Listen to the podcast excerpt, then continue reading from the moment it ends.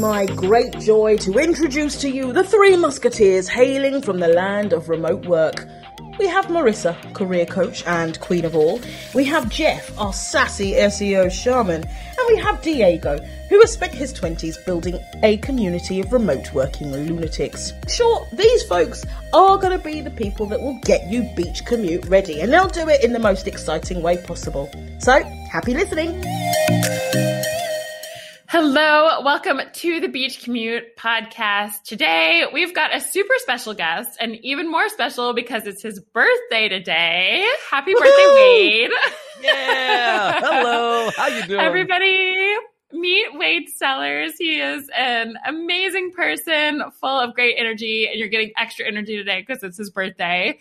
Wade and I met when how like two and a half years ago? Is it is that when it was? It's like three years. It's it's three? definitely like three. The nomad thing started like four years ago and i met oh you about gosh. nine months into it so we've known That's each other for wild. three some years. Wow three something years which is crazy. I can't believe it's been that long. We met while nomading. We'll get to our story there. Um, I'm going to let Wade introduce himself, tell you a little bit about who he is, what he does, and then we're going to back up from the beginning and let you know his nomad to non nomad to maybe back to nomading journey. And it's going to be a fun one. So, welcome, Wade. Thank you so much. This is so cool. It's so cool to do it on my birthday. Like you said, I'm high energy already. Then you're getting the extra punch of energy uh, today, which is super cool. And um, so it's special. awesome to be on here. Uh, so hello, hello, listeners. Nice to meet you. My name's Wade Sellers. Uh, I'm I'm a digital nomad turn non-digital nomad turn digital nomad, or no, the other way, non-digital nomad turn digital nomad turn non-digital nomad into a hybrid thing. We'll get to all that. Yes. Um, I'm in the I'm in the mobile app industry when it comes to trade. I was a coder for a long time. Uh, before that, I was in the FBI. I was in the military before all that. I have quite a crazy little backstory. And these days, I live in New York City after a fun nomad journey, and then the pandemic brought us all a little a little closer to home. I feel like for a lot of us, and so I came back, and I'm in New York City now. I'm in Queens. I'm looking out at a beautiful sky, and I don't know. I don't know where, what else do you want to know about me?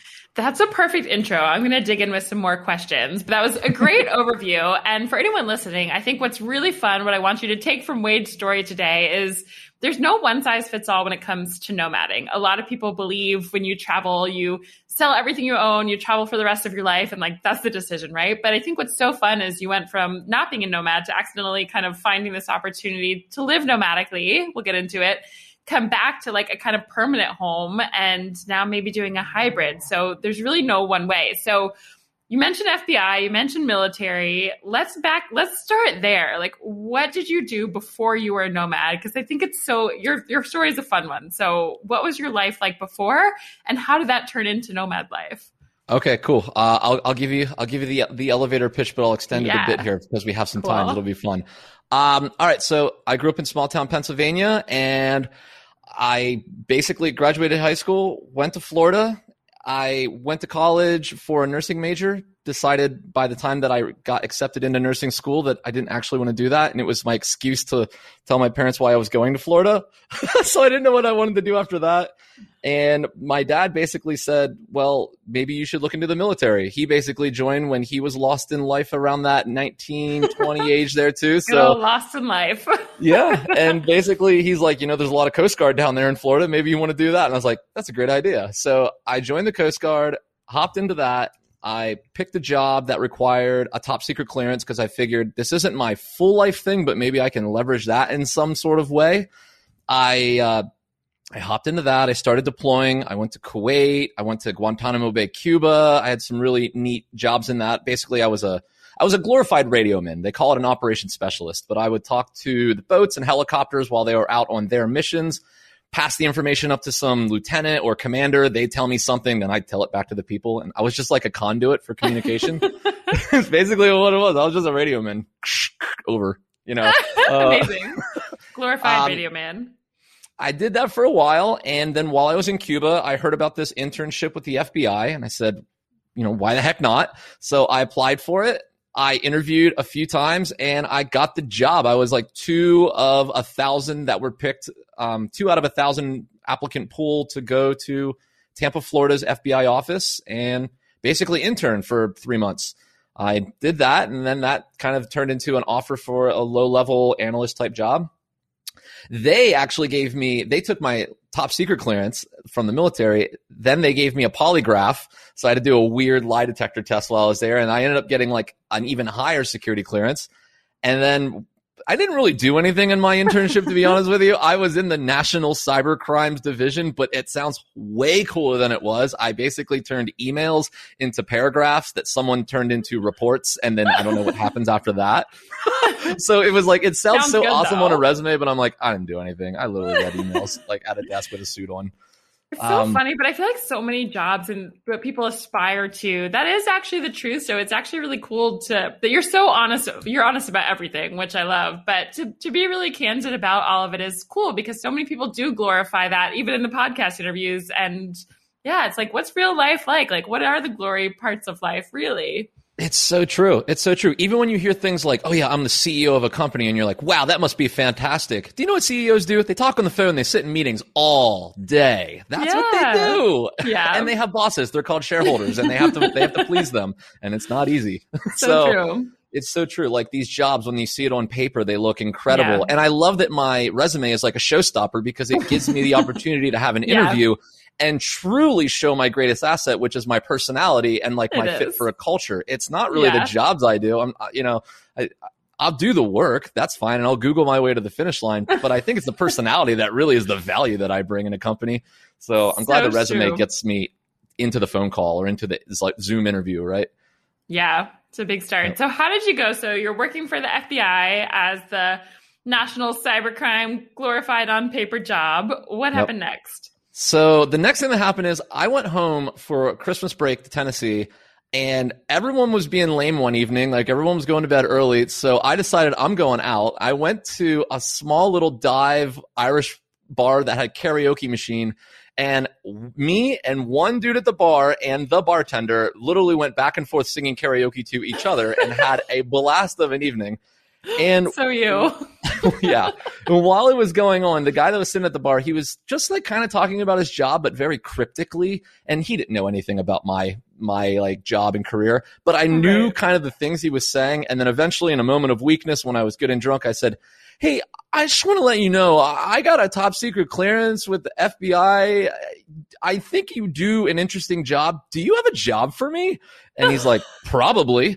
And so I sent him my resume, like fully hung over the next morning. And a few months later, I was interviewed and I ended up working um, basically like kind of like on spy planes in Afghanistan, but like like fixing the equipment type stuff and things like that. So I ended up going to Afghanistan. I was 27. I made 160k a year. I had three months off a year, and I was working in Afghanistan. And I was like, oh my god, that thing that I wanted to think to aspire to when I joined the military, I I got there. I did it.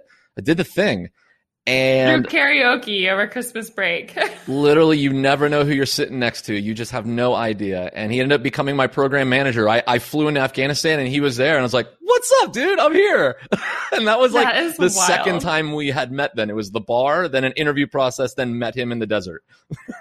I always thought Afghanistan was part of your military experience. I didn't realize that was the connection. It was separate. It was separate, yeah. I did Kuwait while I was over there, and then I did Cuba, and then Afghanistan was with this with this uh, defense contractor job, private company. Um, yeah. Once again, sounds amazing on paper, and I get to put some really cool proper nouns down. But again, I was mainly like a radio repairman and I talked on the radio and just kind of passed information to somebody like in DC or California. And then they told me what to tell oh like Marines on the ground. I was just like, again, a conduit of communication. Uh, you know, so like no responsibility except for playing telephone, but just like on a very like important mission level. type thing. Yeah. Right. Yeah. Wow. Um, so I did that. And then one day while I was out in Afghanistan, I we got rocket attacked. So basically, in the middle of the day, I wasn't even like doing anything important. I was just sitting on the plane, kind of running through the computers, and the alarms went off. And they there's a gun that shoots in the sky that tries to shoot things that are coming at us. And I heard that, and then I heard a huge explosion. I look out, kind of like out the cockpit of the plane that I was on's uh, windshield, and I see this explosion, and it's like, can you swear on this podcast? Yeah. And I was like, holy shit, what's about to go down? Or no, what is going down? Right. I'm on a plane happening. with 2,000 pounds of fuel. I dive out of it and I see a whole bunch of other people running off of the airfield. And I'm like, oh my God. And I mean, it's just like you, what you would imagine in a movie. I sprinted off a field while explosions happened behind me. It was very, very scary moment. Oh And. I got underneath of this kind of upside down U-shaped, really thick concrete thing that's supposed to withstand a blast if a rocket hits it. And I'm just in there with a bunch of other people. And you know, it, it all lasted about 15 seconds, right? It was just like, Right. and then nothing, right? And uh, that's what they would do. That's how they attack. They sort of like hit and run. And it was a very crazy moment in my life. I was 27 and I was like, what the hell am I doing over here? I'm going to die. Like, I'm, not- I'm not like very pro war. I didn't like the idea that we were killing people. I did like the idea that we were protecting people over there from other Right. bad people over there. Um, that was kind of an honorable feeling, but I was like, I'm going to die over here. I'm 27. I have a whole life here. What am I doing? And all of a sudden, the money wasn't worth it. I got very depressed. I got very, uh, just in a really tough, grindy spot because you can't like quit the war. You can't quit the job. There's not like I quit and you fly home. That's not how it works. Right. You have to like wait till a plane like takes you home. So I, I did that. And then there was one night and I still remember the night. I have it written down on my my calendar, and I text this girl Tiffany who was in the army that I worked next to. And one evening, as we were outside, and I smoked at the time, I was smoking cigarettes at the time, and we we're out there, and she just calls me out. She says, "Wade, I don't get it. You bitch about your job now all day, all night long. You make like five times more than me. Like, what the hell do you want to do?" And at that time, I was just for fun learning how to code iPhone apps, just like while I was just out there doing nothing when you're not working. And I said, like, the first time in my life, I finally said, like, what I actually wanted, like, for myself. And I said, I'll tell you what I want. I want to build iPhone apps and I want somebody to pay me for it. And thank the stars that Tiffany was the one that asked me that. Tiffany, Go, Tiffany. Tiffany joined the military because she wanted to pay off her college debt. And while she was in college, she went to, I believe it was Sweden for a graphic design sort of boot camp thing, like over their summer during her college career. And she just asked, Are there any boot camps for that stuff? And in my head, I was like, I'm done with college. I don't want to go Right. back for a computer science degree. I'm over that. And I was like, I don't know, boot camps? So, you know, I went in, I hopped on Google and was like, iPhone app boot camp. And lo and behold, there's like 12 companies in the US that all do offer this program for a couple months. You give them a few thousand and you just go do it. And Right. so I Googled everything and didn't sleep that night. And the next day I applied. I had an that. interview with the CEO of one of the schools in the middle of the night in Afghanistan. He was like, I don't normally take these, but your story's too cool. I wanted to talk to you myself. For that resume. It does get you in places. hmm I, I I name dropped a few things. Um, you know, you gotta you gotta use what you got, right? You know, you're Yep. in competition. So I, you know, by the end of it, he said he said, look, we normally take this to voting. I'm just gonna tell him your story. You're in. When do you want to start? and so I said, I'm going to round up this contract. I don't want to burn a bridge, but I am done with this. And so a few months later, I was in October. Uh, I was in Chicago to learn for two months. Uh, I moved to Denver after going through the boot camp, which was the hardest thing I've ever learned for for eight weeks. I just like 16 hours a day. I wow. I sat in that room and I learned how to build apps, and it was the hardest thing I ever did. And um, from there, I moved to Denver and joined a startup and created the first, the world's first cannabis scanning iPhone app to scan all the plants in grow houses and keep track of all the stuff because all the illegal drug dealers now had licenses to be legal business owners, but they don't know how to do paperwork because that would have been called evidence before. And so we help them, you know, keep track of their stuff. So when the state says, "Where's this weed?" they can go, "Oh, it's here, sir." That's amazing. um that was how i got into coding. I just i just took a dive into it. Um luckily had some savings from all that war business stuff and Right. uh and just rolled the dice. You know i did that for a while. That uh, turned into a job with gopro working on a video editing app called splice. That turned into a job in florida working for a company that built spy apps for cops. Basically i wrote a blog post about my past and my current and was like i love that i've done this transition. And then some dude that was a ceo of a company said i read your blog post. Do you want to take your old life and mix it with your new life? New life we make Yes. apps that help human trafficking and stop crimes against children for cops. They're like spy apps. And i was like that sounds badass. Yeah i want to do that. So i did that. And then you know i was i was doing all these things with coding apps. I got super super burnt out And by the way, feel free to stop me and ask any fillings. No, I'm I'm, just going not. to keep You're just like you a great storyteller. I'm just like you guys can't see me. I'm just like jaw dropped, like leaning in. Like just you. I I love these stories. They're so fast. I, I love your stories because like the way you transition from like thing to thing in a way that seemingly doesn't make sense. Like if you just look from the outside, is so fun because you've had the guts to like keep pivoting and do those things. It I know It's about a ton you. of pivots. It's Yeah, a ton of pivots. so I get bored after so a year or two, and I need that. something else. Yeah.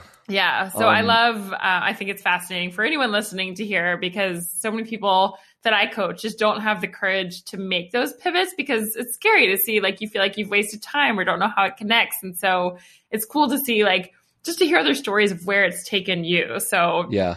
GoPro Well- to spy company for cops, like keep it coming. well, and we can put a pin in that. Um, why I think I'm able to pivot. I haven't. I have an answer to that too. Um, but we can talk about that after uh, when we get to the end here. Okay, so at that point in time, I I coded my face off. I mean, literally, you encoding, especially with me, like no CS degree, like you encoding. it. Everyone thinks you're a genius, but truly, you just Google everything all day long. You're Yeah. just the person that's willing to sit there for 12 hours and Google everything. That's why they pay you. You're willing to do that. right. And so you build stuff. And I Googled my way to the finish line the whole way. And in the end, I was quite burnt out just doing nothing but coding day in and day out. I wanted something else. And one day when I was at work coding, uh, I needed, I Googled a, a question and you would go to this site called Stack Overflow where coders ask other coders questions and other coders answer it. And there was this job ad on the side and it talked about, it's just serendipity every time, you know, it just like you You're- put your, you're the most you look for serendipitous life, something yeah. and, and now it highlights right in front of you. And yeah. there was this job that was about it was for a company that they built a platform that allowed people to build mobile apps without code, kind of like very what you see is what you get, WYSIWYG sort of thing, and Yep. you puzzle piece it together. But they were looking for kind of like tech support, and they were looking for someone that has customer service experience but is a coder. And that is actually like a unique thing because most coders don't want to talk to the end client. They just want to lock into code and be like, no, no, no, you go deal with the you go deal with the users. But I wanted to talk to them. So I decided that evening, like, I want this job. So I called off sick the next day and I spent nine hours making a four minute YouTube video to go with my resume because the problem that I had was my resume says, wow, technical experience, wow, Right. military background, wow, management skills, things like that. But it doesn't say anything about personality. And I wanted to like really make sure that I was going to get this job. I went I went into that day with the goal of like I'm going to make them feel bad that they had to turn me down. I'm going to make them feel like they're going to go to HR and be like, "Can we please hire two because we have to hire this other guy for experience, but we really want this dude." And like that was my goal. I was like, I'm Oh going to my make them cry because they can't hire me. That's how like, good I'm going to do. So I wrote this, or I I, uh, I scripted and shot. I like uh, did this whole YouTube video, this little four minute video.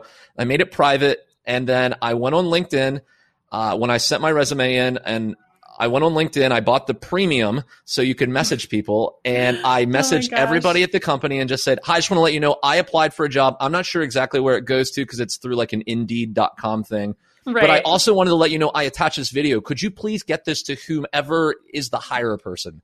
Right. And um and so the next day there was like 55 views on that video and I was like this thing went viral in the company. They all watched send it. it to everybody. Name another applicant that everyone on the team already knows. Like nobody. Like, I'm the only one that everyone knows. times probably what 55 and it's so cool that you could track that too because normally you send it out into outer space and you're like i don't know Yep.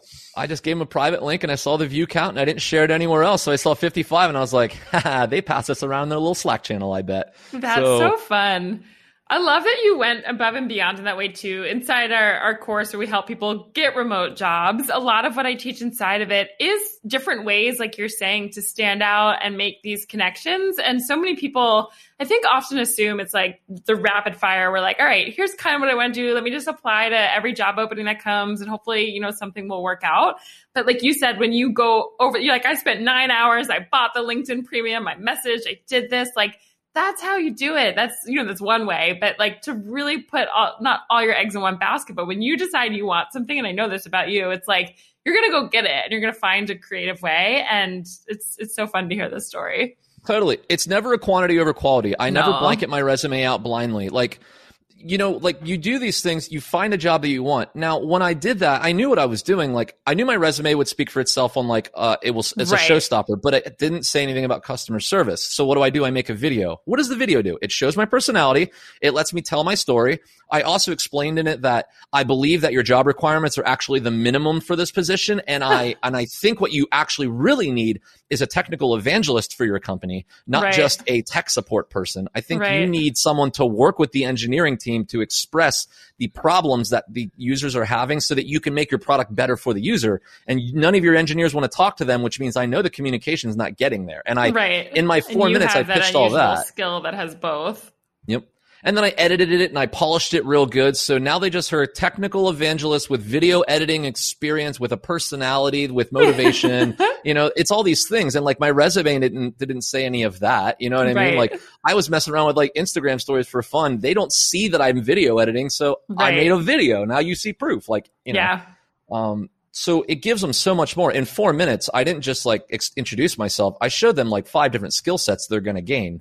Um, in the end of the day, they not only gave me what I asked for, but they gave me 10% more. They gave me stock options up front. And they even said, Paul, the chief product officer said, wait, I want to let you know when we, after interviewing you, we went back to the drawing table and rethought the entire position. And then he Right. said, look, I want to make you an offer, but before I do, can you realistically do what you what you just said in all the interviews that you can do? And I said, I don't know, man, but I'm gonna give it a try. Ain't nobody else gonna try harder than I am. I was like, I was like, it's the same thing that I told you when I worked for the cannabis company. When I Right. pitched an app idea that I think would serve the cannabis grow houses, they said, This is so cool, but can you do it? And I was like, No, but like I'll Google it. You know what I mean? Like I just like I'm just true. And they're like, All right, well then we'll give it a shot. And that's what he said. He's like, Can you do I it? And I was like, I was like, I don't know, man, but ain't nobody gonna try harder than me, so let's give it a shot, you know? And, Yeah. uh, It's such an important lesson though, Wade. There's there's a stat that I talk to a lot of my clients and more so female clients, um, not exclusively to that, but there's a fact that says like men will apply to come like if you see a job position and you as a as a male, this is a general statement that's typically true. Men will apply saying like I have like 60% of the qualifications, I could probably do it, I'll figure it out and they apply and they get it and they do it.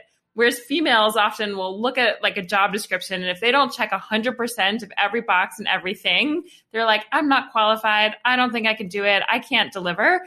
So what you're saying, you know, whether you're ma- male or female, I just like to point that out. Um, coming from the female perspective, it's like if you see a role or something you want, go do it. And I think you're a prime example of like you can Google anything, you can figure it out, you can try your hardest, and be honest about, you know, it's like, hey, this is what I know I can deliver.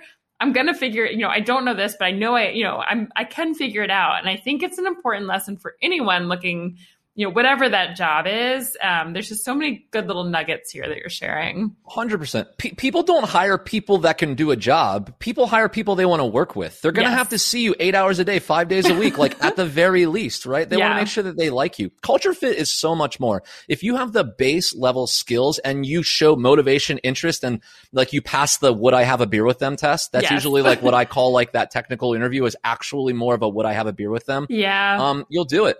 When I got hired for GoPro, I was the least experienced engineer on the team of an app that was bought for $60 million by oh GoPro to basically just stick GoPro into it. And then when I got there, I realized how like this code base is way over my skill level. And yeah. I remember the app that I put together in their like interview. And, you know, a couple months down the road, we were having tacos all together, like as a group. And I just asked, like, I'm just Why did curious, you hire me? why did hire me? Like, seriously, like you guys see me struggle every day. And like, you guys rip apart my code every code review and I appreciate it. And I know I'm getting Right. a little better with it, but like, why did you even hire me? Like, you guys are brilliant. I mean, Love that you're willing the- to ask that question.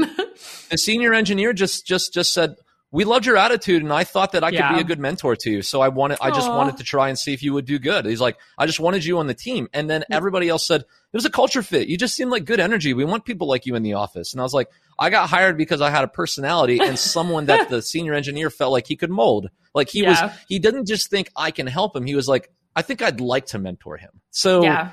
that's just based on the It's so personality and the drive and motivation. So, you know, you think you're getting hired for a job, but it's sort of different. yeah, like you have to be able to do it and have the willingness and like the capability to be able to step in it. But yeah, I used to do a lot of recruiting, which is why I love doing um, career coaching and helping now for the marketing team at Pepsi when I worked there.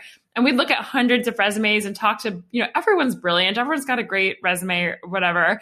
And the way you're saying, like, would you have a beer with them test? We used to, you know, our team used to say, like, do I want to be on a like a business trip with this person? Like, if I got stuck sitting next to a plane for four hours with this person, like, am I going to be excited about it? And it really is like, you know, I interviewed when I was in college, I used to work at the like career center and you know all these CPG companies, and you can feel each one has a really different personality. And I got hired at Pepsi because you know I left that interview being like, I, I want to hang out with these people, like they want to hang out with me. And there's other companies where I was like, Meh, like they're not they're not quite me.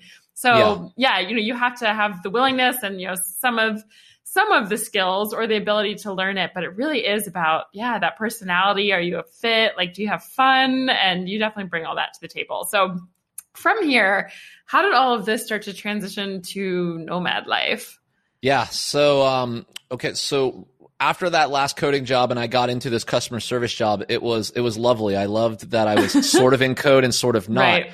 Um, but I was I was living in Florida and I was working remotely. I was working from a coffee shop, but I worked from the coffee shop every day because if I stayed at home, I was struggling to get the job done. So I went to yeah. a coffee shop to mix it up. At that time, I was watching a ton of YouTube videos, and it was like Lost LeBlanc and Chris the Freelancer, and they're all out in Bali and they're just doing their thing. And I was just like, it was complete escapism. I was just so sucked into it. Um, I just kept I just kept watching these videos. And then literally like a Thursday evening sort of thing, I'm eating pizza in bed, like no joke, just like sitting in bed, watching YouTube on my iPad, eating pizza, and a spam email comes in from my Chase credit card that basically says, hey, congratulations. It must have been that pizza I bought, but it was like, hey, congratulations. You just cracked a hundred thousand miles. You could use this on a round trip, all inclusive Cancun vacation. And I'm like watching YouTube and I was like, I wonder if that like gets me to Bali. And so, cause a hundred thousand points, I was like, that sounds like a lot. I've never used points before. so I like Googled it, you know, I looked it up on their little travel center thing and it was 85,000 points to go one way to Bali. And I was like, holy shit, hold on a second. This is free? I can just go?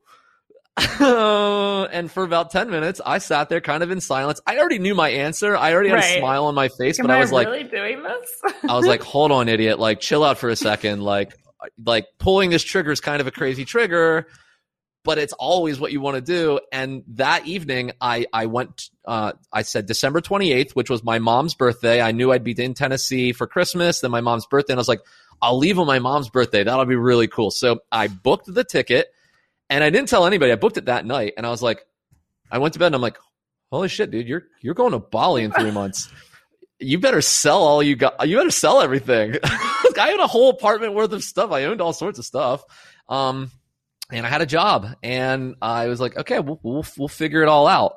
So I started to sell everything at a big yard sale in my building, which is a whole funny story in itself. But the, if you want to talk about kind of the job part of it, yeah. um, I I knew I was leaving, and I basically said when I pulled the trigger on buying that ticket, I was like, look, I, I, mean, I'll figure it out. I'm a coder. I can get another job. I have enough years in. I can always go back to coding, even if it burns me out. I know I can find a remote job in coding. If they don't like it, deal with it. But I was like, I'm already working at the coffee shop. What's the difference?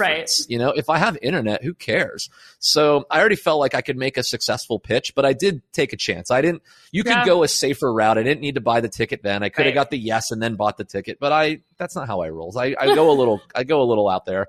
So I put myself out there and you know, uh, two days later, I like was ready and I talked to Paul and I said, Hey, Paul, uh, you know, hop on his, hop on a Google Hangout with me. We get on there and I just said, Hey, just, just blue sky. But if I were to just like, or no, I, I said blue sky. I said, I'm already working remote, but like, how remote is remote how in remote your eyes? Can I really be? Yeah. I was like, how remote is remote to you? And he's like, what do you have in mind? And I said, if I were to just buy a ticket to Bali, could I do it? And he was like, well, what does that mean? And I said, you know, well, I'm just going to go to Bali. Bali. I'm going to live in Bali and I'm, I'm going to work, you know, I'll, and, and, uh, you know, I'll, I'll, do the same hours. I'll, I'll, work at night instead of day. And, you know, nothing's going to really change. And that's what he said. He said, after I gave him my like pitch, right. Um, I, I said, uh, and he didn't know that I bought the ticket yet, right? I Right. didn't like, I didn't like stick, I didn't put him against the wall, you know, but I, Right. I didn't want to guilt him into it, but I just, you know, blue sky. What if I do it? And at the end of the day, he said, well, what's different? And I said, honestly, the only thing's different is the background behind me in any Google Hangout that you and I have. Right. And he's like, all right, well, let me talk to the team. Let me make sure it's all good. And he goes and talks to CTO, CEO, all the people, and comes back a couple days later. And he's like, everyone thinks it's cool as long as you can pull it off. Um, you know, he's like, he's like, let's test it out. You know, we'll test it out. And I said, okay, that's cool. And then he tells me during that conversation, he's like, I just want to let you know that uh, last year I went on the, it's the thing in Croatia where everybody gets on a yacht yeah. and we, goes out. Yeah, yacht week. So we went out and he did the yacht week thing, and he's like, he's like, I honestly am a little jealous. I've been wanting to do this because I met a ton of people in that yacht week that do what you're talking Yeah. about, and uh, so he was like wanted to live knew. vicariously through this Ah, with me. So he was already like on my side in the beginning. I just didn't really understand it. right. And so yeah, so basically we just said, "Oh, we're going to work it out." And I said, "I said that's good because I had already bought the ticket." And then he kind of laughed. He was like, "He's like, I kind of had a feeling you did the way that you smirked when you asked how remote's remote." Like, well, what if I did this? So, so you know, like, so we set some ground rules, right? It was just basically, I said, let's start out and let's not change a thing. Let's go into it. I'll work the same hours, the same times. and I'll do the same job. do. Like, let's not minimize that. Working those night hours in Asia, because I've been with people who have done it. Like, so what hours Asia time were, were you working? I worked, I worked nine at night to five in the morning, Monday yeah, through Friday. it's a 12 hour different from East time. So 9 p.m. Yep. Like, what was that? That's not easy to do, but it was worth it. it wasn't. The military trained me for that because when I was doing my watchstanding duties and when I was deployed, I, I would actually always volunteer to do night shift because it was the like the coolest Easy, time right. of the day, and then I'd sleep through the hottest time of the day. Um, you know, like I actually like winter more than summer, to be honest with you. Even though I continue to go to tropical hot spots, Right. Um, so I was already kind of like going into it like I should do that. I can do nights, no problem. And it was fine for about four months. right. But the one thing that would always catch me is I would work from a co-working space at night and it was like it was empty and all mine, which was great. But on Fridays, uh, at about five o'clock, they'd walk around with a sign that said, "Put close your laptops. Let's go have a beer." And we go down to the beach bar and we'd have beers. And I would hop into that because it's like great networking and fun. yeah. Like And JoJo then about yeah. eight o'clock would hit, and that's about the time that people started to turn up a little bit. And like, I want to. I'd have to be like, man, I gotta go home and work nine hours like on Friday oh, night, and I, rough. I'm watching their Instagram stories as they're all out at the clubs, and I'm jealous. I'm like, what the hell? So. Uh, we did it, but about four months into it, I did find, and I went four months into it, and I basically was just like, I want to prove that I can do this, so that when I do ask for a Right. little forgiveness or a little Right. flexibility, they already know that it's going to work out. And I always go into these things and this is a lesson to learn in, in work in general. Never go in complaining. Always go in with a solution. You can Right. complain. You can explain, and you don't complain. You explain why it's trying on you, and then you explain how the a different solution that can fix Yeah. it by potentially delegating tasks or shifting responsibilities or getting out of a meeting or whatever, you know. And so I went to Paul and I was like, "Hey, I'm so glad this worked out, but I have to let you know we are kind of getting to a breaking point in my sanity here. I kind of need to switch this up. I have some ideas. Um, I was like, this this other lady that I work with, I've already kind of talked to her about this, and I said like we'd be okay with kind of shifting some responsibilities to get me off of some of the things that require meetings with engineers and some of the live calls with customers. And in exchange, I'll take on some of her content creation things that can happen anytime. This is what we're down to do. She's in if you're in. Do you want to try it? Yeah. And he didn't even it, like before we got off the call. He's like, "Let's give it a shot. Let's give it a go. As long as you're both cool with it." He's like, "As long as the job gets done." Let's do it." yeah, yeah. That's So awesome. we did it, It's a and it great advice to always come with a solution that way. And we teach inside of our course too. It's like in those first months when you do it, you've got to over deliver. So, like you said, it's like you're more available. You're available all of those times. You do it for a while to see, like, I'm willing to do it. I will do this. If I have to keep doing it, I will. And with all of those, you get to a breaking point where you say, you know, it's like if you don't let me, then you're probably going to search for a new job. Or once you have that freedom. So it just, or maybe you'd go back or find a different time zone. Like there's always different solutions. So Absolutely. so many great like, things here. Yeah. You have to leave your entitlement gone. They're not here Yeah. to cater you. This No. this is your employer. Like Yes. it's your responsibility and you're the one that's going off the deep end and doing something radical that no one else is doing. So it's on you to make it work, not them to cater to you. The entitlement's gone. You got you gave you gifted yourself an amazing adventure, but you got to make it work and that's on Yeah. you. Yeah, it's so great. I love all of these creative things. And it's such a good lesson for anyone listening. Like, nobody owes us anything, right? If this is a life you want to live, you make sacrifices in some way, but they're so worth it in other ways. So, like you said, you had to figure out your apartment, what you're going to do with all your stuff, like how to tell people, how to address it, how to do, you know, X, Y, Z, A, B, C, D, E. You know, there's a million things. But on the other side, talk about why it was worth it. So you're talking about living, you know, you talked about some of the hard stuff, which I'm really grateful you did because I never like to glorify what sacrifices you have to make or the hardships that come with working, you know, night times in Asia, if that's what you choose to do.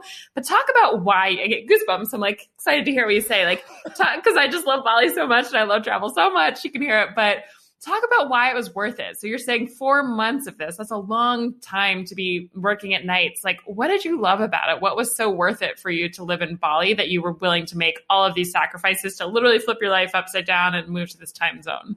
The, the the biggest thing the biggest thing that I got is that like the biggest thing that I've taken away from basically the whole nomad thing and it continues to bring it in is not just the friends and community that that's like the obvious answer and that's what everyone's gonna say and it's true that is the super source. I'm talking to Marissa right now. It's a three and a half year friendship I would have never had. Yeah, Um, but it's not. I want to remind you, Wade. Like, I feel like it's obvious to us now that friendship and and like these relationships that you and I have, that you meet with all these amazing people along the way, like that was something I did not. Ex- like it, it wasn't what I did it for. I was like, I want to go to all the cool places. I Mhm. thought it was about going to places.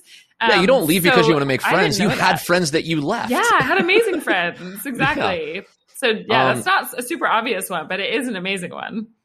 The, the biggest takeaway that I got that's really opened my eyes to just like exploring even more, like not just like alternative lifestyles, but truly molding my own lifestyle is that I learned after going out there and meeting people in different cultures and different places and just different people's lives, not just like Yeah. Balinese people, but other nomads that I met while out is that like the American dream is literally but one dream, and there are so many other ones. And guess what? Most of the people that you meet don't really want your American dream. No. That's actually not true. they might want to grab some highlights from it, like your your salary and your ability to get jobs and your opportunities and like this freedom that you can like you can pursue and literally seize. That's not so easy for other people.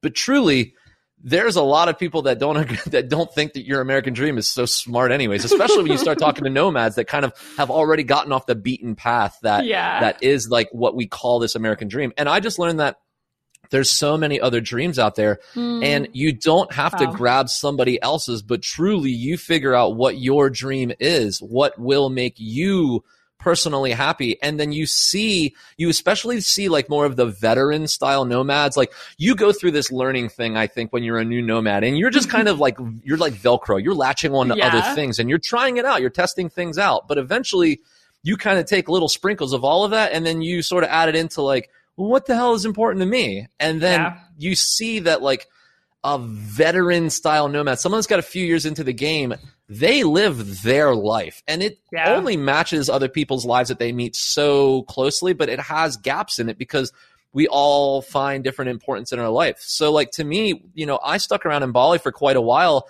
I wasn't a super traveler. Like to be honest with you the travel is one of the most least interesting parts of my nomad Hmm. life to be honest with you. I'm not a travel quick type person. I stayed in bali for nine months. Like my roots i just grew roots there because that's what i knew. It was like easy for me.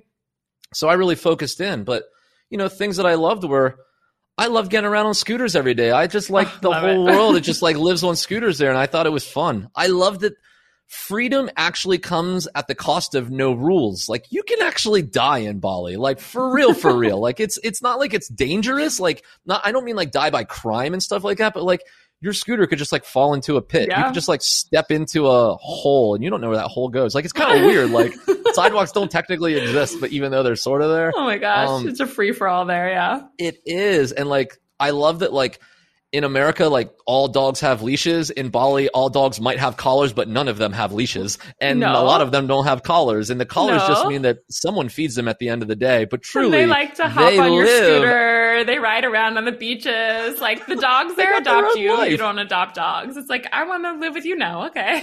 Yep, they got their they got their own thing. It's so cool. Yeah. Um, you know, just seeing other celebrations, seeing cultural activities, really getting into it. The Balinese people, I think that there's like this interesting bit where like we kind of invaded, but we also brought money and opportunity. But at the same time, um, a lot of us, I, I was definitely one that's very respectful to cultural activities, Yeah. and not just that, I wanted to get into it. So yeah. oftentimes I'd be scooting around, and you just like stumble on like a festival Some sort festival, of event, some sort of thing Yeah.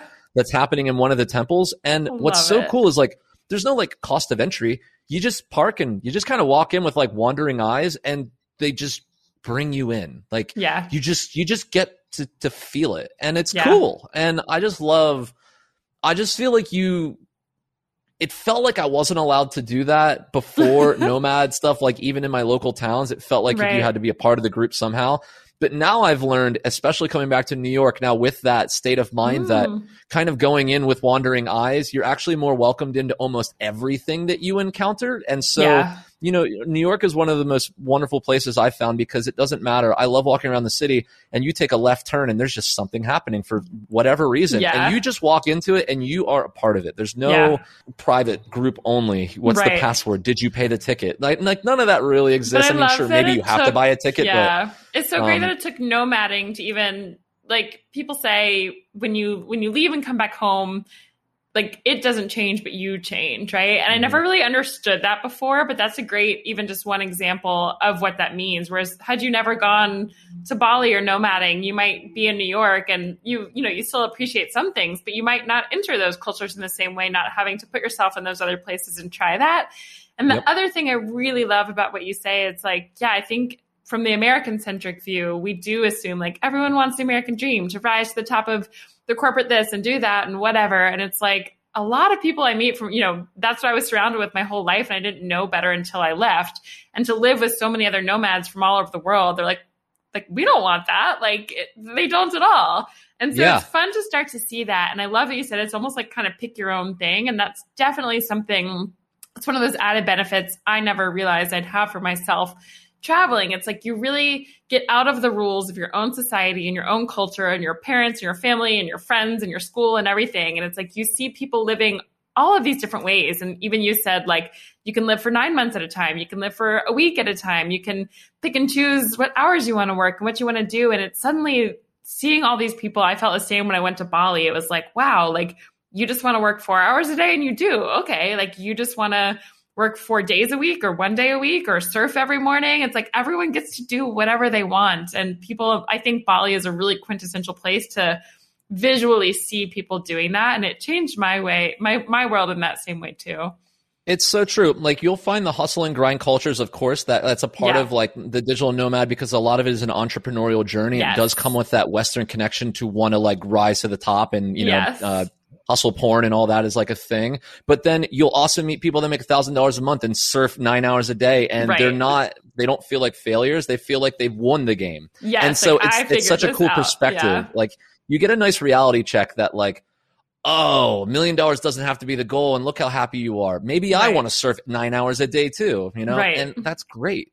Yeah, love it. So Mhm. from there, you and I met, I think not too long after that on Nomad Cruise. How did you end up? Yeah, talk about your transition from Bali to Nomad Cruise and uh, our uniting, our meeting. Yeah, so that's an interesting story. I uh, I went on a date with a girl named Pia Hello, uh, in Pia. Bali, Hi, Pia. and we you know, her you know. Pia, yeah. And so I went on a date with Pia.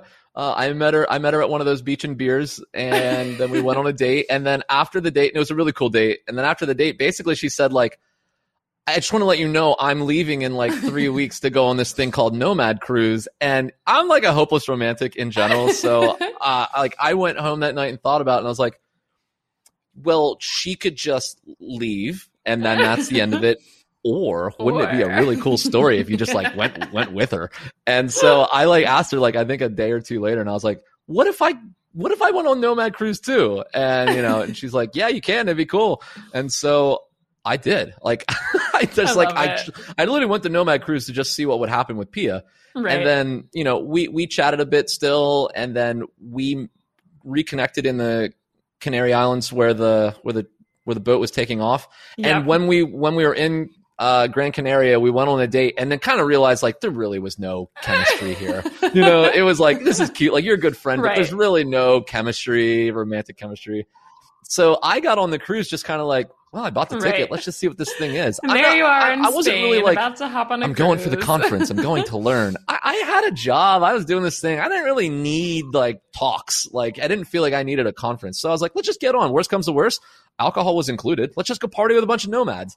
And so, you know, I just I got on the boat and I had a heck of a wonderful time. And then, you know, that's Right. when we met. And um to, to kind of transition a little bit, I I did enjoy the talks quite a bit, and I very much enjoyed your talk and your story when you talked about your journey, and it, and it resonated, and I empathized with a lot of your start, your your your frustrations, and kind of like when you hit sort of like you're against the wall moment as well. I like I felt that against the wall moment, and Yeah. um, and you talked about Pepsi, and you talked about you know like the like your jobs, and so at the end of it, I was like, I felt like. I felt like life coaching was like woo woo, like whatever. What's a life coach? I'm doing just fine. And then by the end of that talk, I was kind of like, oh my God, I think I'm broken too. And I just like came up and I was like, hi, Marissa, my name's Wade. I think I need your help. that was how we like, that was the introduction. I love. I loved that so much. And I, even Mhm. I, as a life coach, I even hate calling sometimes because there is such a cliche like Mhm. thing around it. And it's really fun. I love if you're able to talk about what it meant to you and just some of like, like highline, just like what, what coaching is, because some people are like, what's a coach? Why do I need one? That's cliche. But I love that sharing my stories are so powerful. And I hope anyone listening to your story can connect in the same way because yeah, Mhm. it's like we're all people relating. And so yeah, I, I remember very specifically you saying that. You're like, I'm Wade. I heard your story. Like, we need to know each other. And I was like, yes. like, we need to talk, I think. I think I'm supposed chat. to talk to you. yeah, Yeah. right. I think I'm supposed to talk to you. We did. We so you were my client for a while. We were coaching. Mhm. So yeah, talk about a little bit about what that was like. So, so the the big thing that I got from this and from you, Marissa, and why I just love that we continue to have this friendship Yeah, is I love it so much. you know you know it was it was for, for me i think it was less about us establishing plans because every time we'd make a plan i was pretty good at breaking all of the things that we had like promised. We would come back like the next month and be like well i didn't do any of that uh, But- but, I got other things to talk about. Yeah. and you know really what it was was uh, i'm very good about opening up and Yeah. i can open up with my friends and family and speak my feelings and truths like that's always been kind of easy to me but it always felt like it came from a side of bias with friends and family Mm, and with you yeah. i felt like i actually got it was like a therapy kind of thing it felt like. I got to talk to somebody who has my best intentions at mind, doesn't know too much about me, and feels like they have the answer based on my past. Right. And so when I would like tell tell you things, your replies were just much more. You'd ask me follow up questions and Right. actually let me continue to. And I think that's what therapy is, right? It's not about them fixing you; it's about them getting you to say the things that you probably need to hear Right. um, you say and uncover, and maybe ask you a question that your friends and family just don't necessarily. They don't walk you down that path, and you walked me down that path, which was just like that was the best part. That it wasn't the the takeaway homework. It was like the one hour I had to just like let's just rap a bit, and then you were the person that I got to rap to honestly Yeah. and openly. And I felt even more open with you because I just felt like when I'm done saying whatever I'm about to say, you're going to ask me something that no one else is going to ask me and make me talk more. That was the that was the bit. I love that it. was the value. As I think about that way, it's so helpful. I love just hearing other people's take on it. Um, when I think about therapy versus coaching, therapy is really like, let's get into your past. Why are you doing what you're doing? And that's a little bit important. Like, it's helpful to know that for coaching, but to me, it's all about one, how do you take where you are and move forward? Like, I almost, it's, it's nice to know about your past, but if we erased it, I still want to know where are you today and where do you want to go and how do we get you there? And I think therapy Mhm. sometimes can stick in the past somewhat. Not all therapy is the same. And the other thing that you really mentioned with coaching, it's like it's it's not about me knowing the answers, right? That's what mentors are for. And there's some clients I have that want to do what I've done and it's a little bit more mentoring. But as a coach, it's really like you have the answers. Like you as Wade, only you have your own answers. And I'm trained to say, like, how do I keep asking those questions for you to uncover it yourself? So I love that that's yep. kind of your takeaway too. And um, it's so fun to be able to work with someone who's as open as you to really think like, what do, it's almost when I think back to your friend Tiffany, who's like, what do you really want? And to me, it's almost, yeah it's easy sometimes. It was the question I needed to hear so I yeah. could say the answer out loud, right? Yeah. It gave me the microphone to finally speak to someone. And when I knew when I was going to say that, I wasn't going to get some biased crap. Like I wasn't right. going to, she just wanted to, he, really, she just wanted to call me out and be like, stop bitching to me. I'm your friend. You know what I mean? She right. was just like, what get you your negativity out of my head. Right. Like, I didn't make friends with you because you were negative. I made friends with you because you were positive, right? You know, yeah. Like, but those um, simple questions can can really change it. Yeah. And to me, the easy part is actually we all kind of, I think, not always, but most of the time, we know what we want. We're afraid to say it or haven't said it out loud, or there's so many things that hold us back. So the first part's like get that out there. Let's say like, what do you really want? And then let's get really honest, like what's holding you back? Like what are those yeah. things and, and dig into it. So yep. And the other fun. thing too is I don't need you to diagnose me. Like I right. don't need you to add a pronoun or to add a proper noun in there to uh to diagnose me because – truly I don't need a diagnosis, then I right. the diagnosis I feel like just allows me to lean into something and say it's that mm, fault. Like right. I don't need that. I, and you know, a lot of it goes into like I my podcast is a daily podcast journal thing, right? And that truly like the value of that is I'm, I, I even say it a couple times. Like I go, to be honest with you, this actually isn't for you. This is actually for me. Yeah. When I listen back to this, this makes me think a little deeper about the thing I just had on my right. mind. Right. This is a cathartic experience is really what the whole thing is. Yeah. And, and, a lot of it goes into the same thing that like you just asked me questions like right. that made me say more things that I needed to hear myself yeah. say. And we'll get um, at the end, we're going to share your daily podcast because it's so much fun. And I listen to it and I love it. And one thing I do notice that you do is like you you're able now to ask yourself those own questions. And like everything I want to do when I coach people, it's like, how do you train you to get your own answers? And sometimes it's helpful. Like I work with a coach because it's helpful to have someone ask questions to you sometimes but like in your podcast i love you can literally see your own wheels turning of like you like say a statement you're like wait is that true? Like wait what if i did this differently? What if i it's like you question yourself now and your podcast sometimes seems like yeah, like your own kind of coaching yourself through these things, which is is mm-hmm. so fun. So I'm just like thinking out loud, really, and because I'm kind of going into it, like I don't think about like what do the listeners want to hear. Right. I'm like, what what do I what's on my mind right now? And then also, if like someone does say, "Can you speak on this?"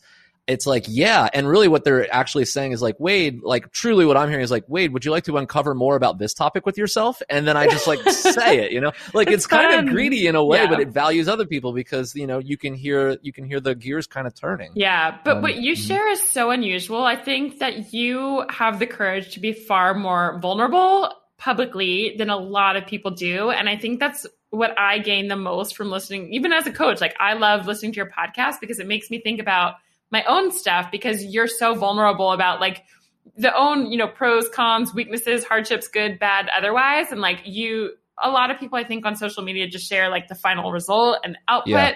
and like you share the wheels turning the whole way like even when you yeah. haven't solved it as you're solving it and I think a lot of people I speak for myself but I would imagine it's the same for others can really listen to their own like you can apply your own stuff because you're like wow and what does that mean for me and so mm-hmm. it's so fun to listen to the, thank you. The, the the one thing that I get from it is like I'm not I'm not like immune to judgment or like someone saying a negative comment and that not affecting me. That's not a true that's not true right. at all. That that will affect me as well. But what I've just learned from this experience and like doing this is that the benefits that I get from hearing myself say these sort of things completely outweighs any of the negatives that are coming my way. And yes, right. some someone's someone's shitty comment will affect me. It totally yeah. will. Like I'm not immune. Uh, people say like I don't care what people think. That's right. I don't know about them, but yeah. I do care what people think, and right. their negativity will affect me. But the benefit I get from hearing myself is it just outweighs it. Like it's it's worth taking a chance on getting some negative feedback just to get the positivity of yeah. me hearing myself awesome. work out a problem. Yeah, it's like the same. It reminds me of like when you go to Bali. It's like the night hours are worth other things. It's like everything mm-hmm. is what what's more worth it. I think even as I think about digital nomad life as a whole,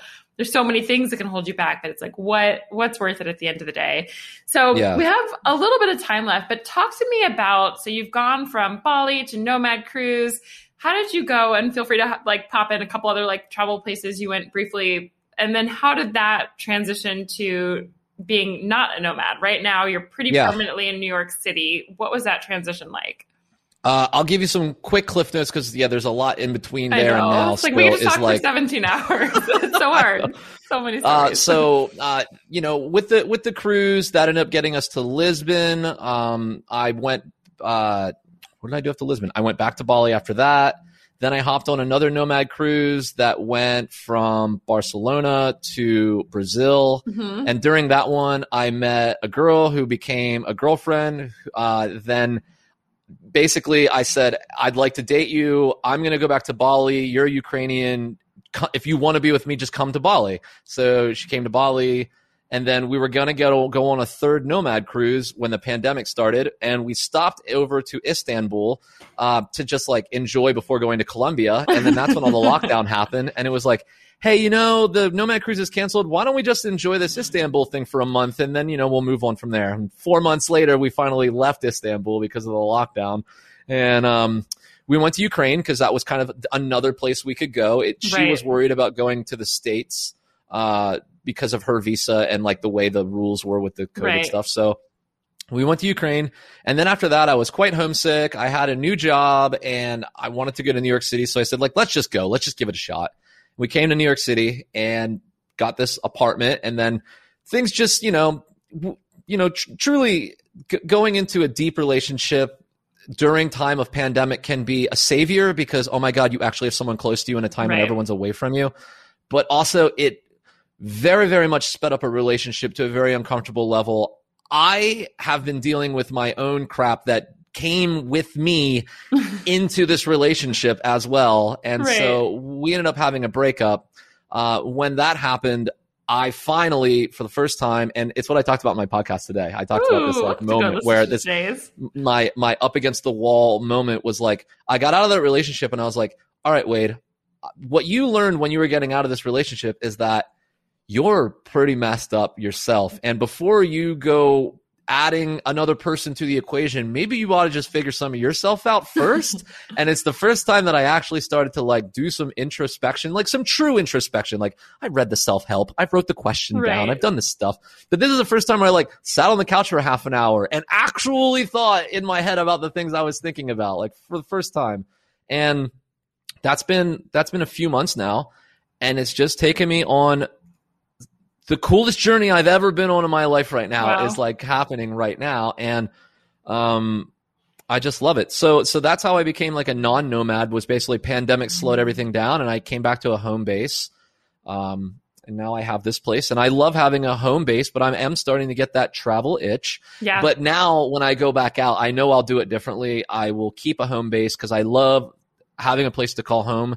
Even when living in New York City, we went to Mexico and would live there, you know, for a couple months, and then I'd come back, and I just love the feeling of opening up the door and all the stuff was still where I left it, and like Yeah. I just slept in my bed and I knew where my coffee was and creature comforts were there. Ah, and so now I want to leave for a couple months and then I want to come back to just serenity and like hide away from not tell any, not talk to anybody for a month and just like yes. not just decompress, but just like think about all the stuff that just happened and how amazing Yeah. that was before I start worrying about where am I going to go next. right. Um, because even when you stay somewhere for three months, about a month and a half into it, you got to start thinking about where you're going next. right. So, um, not that that's a worry, but it does occupy my, occupy mind space during Yeah. it, and it's nice to be able to not have to worry about that. And the pandemic was a gift with that because in the pandemic, once you were stuck somewhere, I didn't actually Right. have to worry about going anywhere, and it felt good.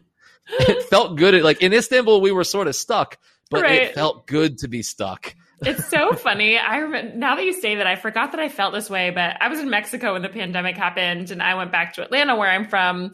And it was everyone was like, you know, Marissa, you're the travel. Like, you know, everybody wanted to travel, but everyone kept asking. You know, all my friends from home were like, Marissa, like you're the traveler. Like, isn't this so hard? And for a couple months, it did get very hard. But the first, I would say, two three months, like I was pretty burned out. I had been traveling for years. I was exhausted. Like, go go go, which I loved but it does get really tiring. And I remember that first time thinking, it's kind of like you know those days where it's like raining outside. And you're like kind of grateful because you're like, oh, like I, love a should be day. going outside, but like now it's You're not missing so- anything. No FOMO when it's yeah, raining. no FOMO. I have FOMO of the world. Like I've got it bad, and so that when the when the pandemic first hit, I was like, this is the first time like I, I don't have friends who are popping all over i don't have 17 people telling me to come to a different country which i love but it was kind of rela- it was like that rainy day where i was like okay this is nice like i can relax but it like I, I can't go anywhere so i'm not missing out on anything because otherwise i'm like i want to go here i want to go there i want to go there and it's like it's, it's hard so it's cool that mm-hmm. you kind of experienced that as well and now you've seen a different way to do it and um, I want you to talk a little bit like about what your vision looks like for that before we wrap up. Um, because, but I think for anyone listening, whether you're a nomad now or thinking about living the nomad life, I mentioned in the beginning, there's such a preconception that like once you sell it all and put yourself in storage, your stuff in storage, it's all or nothing. And as people, you know, you mentioned in Bali, it's like you get to make of it what you want. And I've noticed that too. Like now that I know hundreds of nomads, you know, some people love not having any base and being in a different place every month or three months or whatever that looks like. And other people, you know, have done all the travel for a long time and now are like, okay, I've got my home base. I'm going to go for a month and come back. I'm going to go for two months and come back. And it's like you kind of crave that that space that you're talking about where like I have a home, I have stuff, I'm grounded somewhere. So yeah. what does that look like to you now? Yeah. Um, well, let me just say, like, I'll say, like, I believe that it's any way you want to go and yeah. it's completely personality based. In my personality, I am kind of sometimes an all or none person until I learn what the middle ground is for me. Like I need to taste the edges in order yeah, to figure out like where I'm supposed yeah. to live in the middle. So the all or none it excites me. Like I believe I have a bit of an adult ADHD and one thing that I've learned in my research is that I do I do thrive on that that thrill. It's like a lot of times like getting into new relationships also might not be because I want to be in one, but I want to be in the thrill of getting in a new relationship. so that is something I've learned through this journey to too. know by yourself, yeah. For sure. So going to Bali and doing it all or none, selling it all and doing it like I needed to feel that in order right. to know where I'm supposed yeah. to live in the middle ground. My middle ground like truly now. like, totally, yeah. You're right. Hot, cold in the middle. Yeah. yeah. Um, and my, mine is very much this middle ground where I love to have a home base to uh, go to. I love to be able to close the door and the windows and like and, and do that like work in sweats and not talk to anybody yeah. in a completely silent house. I love yeah. doing that sometimes. And other times I want to just talk to everybody. You know, I'm just I'm all over the place. But I love giving myself this sort of hybrid travel experience gives me the freedom to have whatever I want at the moment that I want it. Um, right. Then working hard and saving money gives me the freedom to get the thing when I want it, right? Because, yeah. you know, it costs money. Like the more free you want to be as in the more free and fast you want to make decisions typically cost more money right if yeah. you book a if you book a flight tomorrow for tomorrow it's going to cost more than a week ago right that freedom costs a bit more and like that just con- continues to exponentially build so to me like having savings and working hard gives me the freedom to make impulsive decisions because sometimes my mood will change instantly and i'll decide i actually don't want to do that I'm going to scrap that trip, waste a grand, go back home and chill. Like, and that's just because that's what I want and need, yeah. and that makes me happy.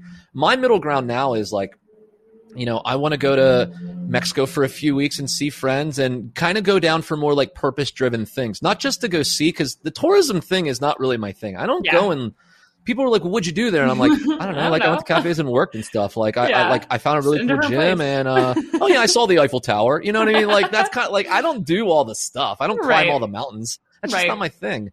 Um, I just like to go and sort of live and be mm-hmm. in it. Mm-hmm. I love walking around towns and cities and just I just love like walking around cities. It's like yeah. that's kind of my tourist thing. Yeah. And not to go see the sights, just to walk and see yeah. what I bump into. Um, so, you know, I'm thinking in November I'm going to go to Mexico. Why? I'm sort of on a bit of a fitness journey. My good friend Serge is down there and I miss him. He's a big fitness guy that's really helped me out. And I'm like, I'd like to go down to just kind of like hang out with Serge and go to the gym for three weeks. Like people are like, well, you're going to go to Mexico. What are you going to do? I was like, probably go to the gym every day. That's what I want to do. you know? And then I met a ton of friends through the podcast when I met um, this co-founder of an app.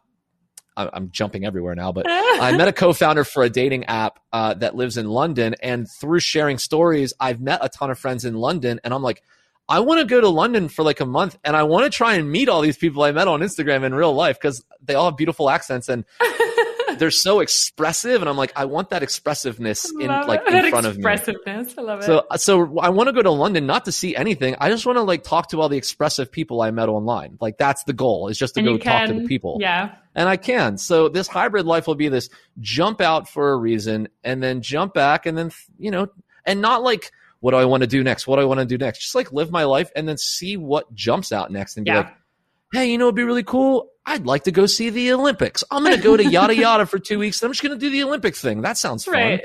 Right. And, and, you know, whatever, you know, whatever else. I love that. That's- I, that's how it seems it's like what. I've gained from travel too. I, I mentioned earlier, like I thought it was always going to be about seeing the Eiffel Tower, seeing the things, the 10 things to do in all places. And it really does turn out to be like, I just want to go see my friends and they're going to be in this country. Like, I love these people. I feel inspired by them. Or, you know, so many people say, like, how do you choose what country's next? And you're like, I don't know. Someone, someone is there and they tell me to come, or I want to meet these people who I haven't met yet. And um, it's so cool that you, like, as a nomad, it's like, that's what you have the freedom to do. Whether you stay in your hometown, whether you go, you know, visit your parents for a month because you have the freedom to, whether you want to go across the world to Bali because you have the freedom to. It's like you can do anything. And it's so cool that you're now living this hybrid life. So, last Yeah. question I have for people is if someone is listening to this, they're not yet a nomad and they're kind of like, maybe just thinking about it or hearing about this, like what advice do you have for that person?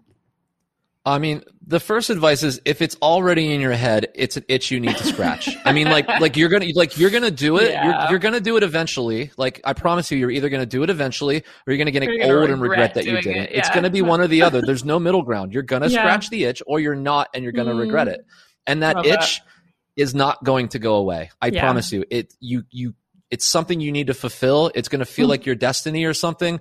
And when you pull the trigger, your life's going to change in that moment. It's not when you go; it's when you I have all actually the pull the trigger because you just enabled yourself to go do the thing that you are scared. You're both equal parts scared and Yeah. excited to do, but now you did it. And I, I honestly suggest this might be a personality thing as well, but for for what it was for me is I needed to book the flight. I didn't even go, I didn't even research Bali outside of watching YouTube channels. I had no idea what I was Yeah. going into, but that's the way that I live. Just like I, I said, like my favorite thing to do is to walk around a city and see what I bump into. It's not an accident. That's my favorite thing.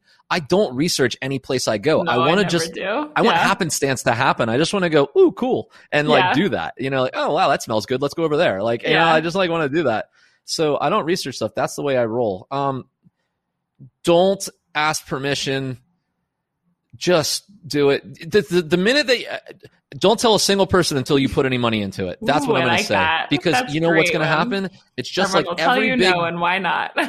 they're, they're all scared to lose you. Everyone is scared to lose you, and greedily they're going to try to protect you, and that just So means true. keep them close to you.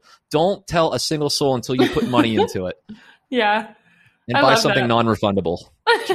Get, like like like get yourself stuck, so you yeah. have to. yeah. It's so true. And just to touch on that, we'll wrap up. But everyone really does try to protect you out of your best interest. I think there are so many people, whether it's family members or friends, it's like they want to be around you because they love you or they're scared of what you're going to do or not do or get hurt or not come back or whatever it might be. So I love that piece of advice that kind of like, if this is one, if this is your dream, it's not going anywhere and it's only going to get more and more and then you'll regret it if you don't. And two, just do it because it's what you want. And then it's like ask for permission, tell people later because everyone will give you a zillion reasons why you shouldn't. If you talk to the nomad world, we will all give you 10 billion reasons why it's like the best thing if you want. You know, I was, there's some people who don't want to live this life and like that's okay too. You know, not trying to convince anyone, but if it's your dream, like, ah, so Yeah. great. And and to the to the American people, because we don't understand that people take vacations longer than two weeks a year. Um, you could also go somewhere for three weeks or a month. You could actually turn your work off. It's called a leave of absence, and if you are a good employee, oftentimes if you explain yourself right, they'll give it to you. Yeah, that's how I started mine. Actually, I took a sabbatical because I had a I was with a boyfriend at the time who moved across the country, and I was going to move too. And I was like, and work remotely, and I was like, well, why not just take a two month break? And- it was so much easier than I thought it was going to be. They were like, here's some papers, just sign here. I was like, wait, what? That's all? Like it was like I was taking a mini maternity leave almost, just without a child, just to go travel. And I didn't Yeah. realize how easy it would be. So yeah, like I think that's great advice too. If you're thinking about it, like give it a shot. Just like take a little Yeah. break. It doesn't have to you know change everything all at once on, top of a sabbatical too if you do something like that where you do stop work and you go somewhere go with a project don't just go on Yeah. vacation go and feel what it feels like to work somewhere yeah it is like, so go, different like go to a cafe f- like four days uh four days a week for three weeks like Yeah. know what it feels like to live in a way that you will actually live because nomads aren't on vacation. Like they No. are working. It might look like vacation life, but that's all they post. yeah yeah it is so different to actually yeah to go and work and you're just living in a different place and you get to live in as many places you want which is so fun so lastly wade where can people one listen to your podcast if they love your energy and they want to listen or anywhere else you want them to follow you find you where can they go So I would love it if you would go to any podcast provider you have and punch in Walk with Wade, and I will be a little black and white icon jumping up in the air on top of some steps. It is a daily 10 to 20 minute podcast, basically my thoughts, all of this energy. The whole goal of it is an overarching goal is to send the energy through my voice, through the internet, out your speaker into your mind to hopefully give you just a little extra kickstart in your day. That's the whole goal. It's a, it's a little vitamin Wade in the morning. And um, if you enjoy that as well, then the other place I live is on Instagram. It's my name at Wade Sellers, and uh, I just love it if you DM me. And uh, a lot of times your conversations will turn into a podcast Yeah. episode, and we just have fun. We don't take any of this too seriously. You know, we just have fun. It's so fun. Well, Wade, also happy birthday again. What a special, special way for me to be a part of your day. I'm so, really honestly, so honored, but I hope you have a fabulous birthday. Anyone listening, check out Wade on Instagram. It's so fun to follow and the podcast. I love listening to it. It is like a boost in your day for sure. So check it out if you're interested. Thank you for joining us today and have an amazing birthday. Thank you so much. I'm so excited. Thanks for having me. All right, that is a wrap on our episode with Wade. I hope that you enjoyed this episode. Wade is such an amazing, inspirational example of someone who has been traveling the world for years while getting a paycheck working as an employee for an existing company. So, if this is something that you dream about doing as well, traveling to Bali or wherever is calling your name, I think you're going to love our Go Remote Employment course at Beach Commute. So visit beachcommute.com slash GRE to check it out. Inside the course, we teach you everything you need to know to figure out which remote job is actually right for you. Where do you find these remote job postings? How do you negotiate with your employer? How do you successfully work and travel as a digital nomad? Everything you need to know to land that job and start traveling the world if that is your dream. So again, check out beachcommute.com slash GRE. And if you're interested in just getting a feel for what are the most common jobs that digital nomads are doing, we've got a great resource at beachcommute.com slash seven jobs. So that's the number seven, the word jobs. And inside this guide, we will share the seven most common jobs that digital nomads in our community are doing, so you can just start to get a feel for it. So check that out as well. Hope you enjoyed this episode. Thanks, Wade, for joining us, and we will see you on the episode next week. Bye.